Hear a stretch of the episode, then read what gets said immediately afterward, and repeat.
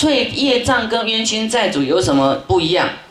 这个就说，就像这个露露，他没有来报仇哈，我们自己就先堕入地狱，去受这个苦。然后有一天呢，他是不可能到地狱去报仇啦。好，他要到地狱，他也是受苦的不得了，他没有没有时间去找冤亲债主啊，没有没有时间去找仇家了，一定到鬼道，或是你生到人的时候，好，他开始寻找了，吃他的害他的在哪里，他要去报复，啊，那个就叫冤亲债主，你要被他找到了，啊，你就要还债啊，一命抵一命。我说啊师傅啊。这里长一颗肿瘤啦，我那个呃哪里怎么样啦？这我孩子像疯了一样啊，怎么办啊？都没办法读书啊！你要去替他还债呀！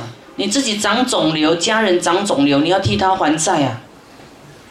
啊，用他的身上的冤亲债主啊，或是我们自己怎样用我们身上的冤亲债主去做功德还债，不是用你的名字做哦。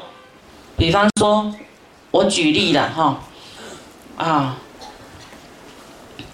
啊，这法会需要花啦、果啦、点灯啦，我炸大悲咒水救人啊，我用我的冤亲债主的名义去做这个功德，而不是用我去做再回向给他，我做我用我的名义做再回向给他。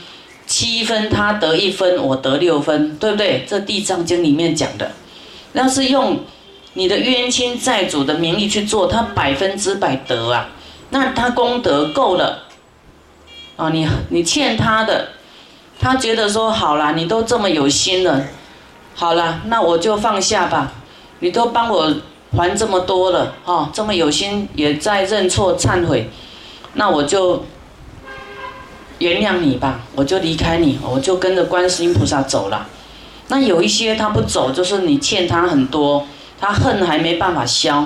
所以为什么你们要忏悔？为什么师父教你们要跟他忏悔认错？就像人一样啊，两个对立，你你说你没错，我也说我没错，那那个就就有的打仗了，对不对？要各退一步，说啊，我错我错，我真的对不起你啊，请你原谅我。我会真的，我感受到你的痛苦，真的我太不应该了。我为你广修福田，啊，让你去极乐世界更好的地方，让你升天或超生去当人，啊，你要好好跟他讲，就像人沟通一样。要是欠你钱的人，他好好跟你讲说，我现在真的没钱，你让我分期付款好不好？我真的有心要还你钱，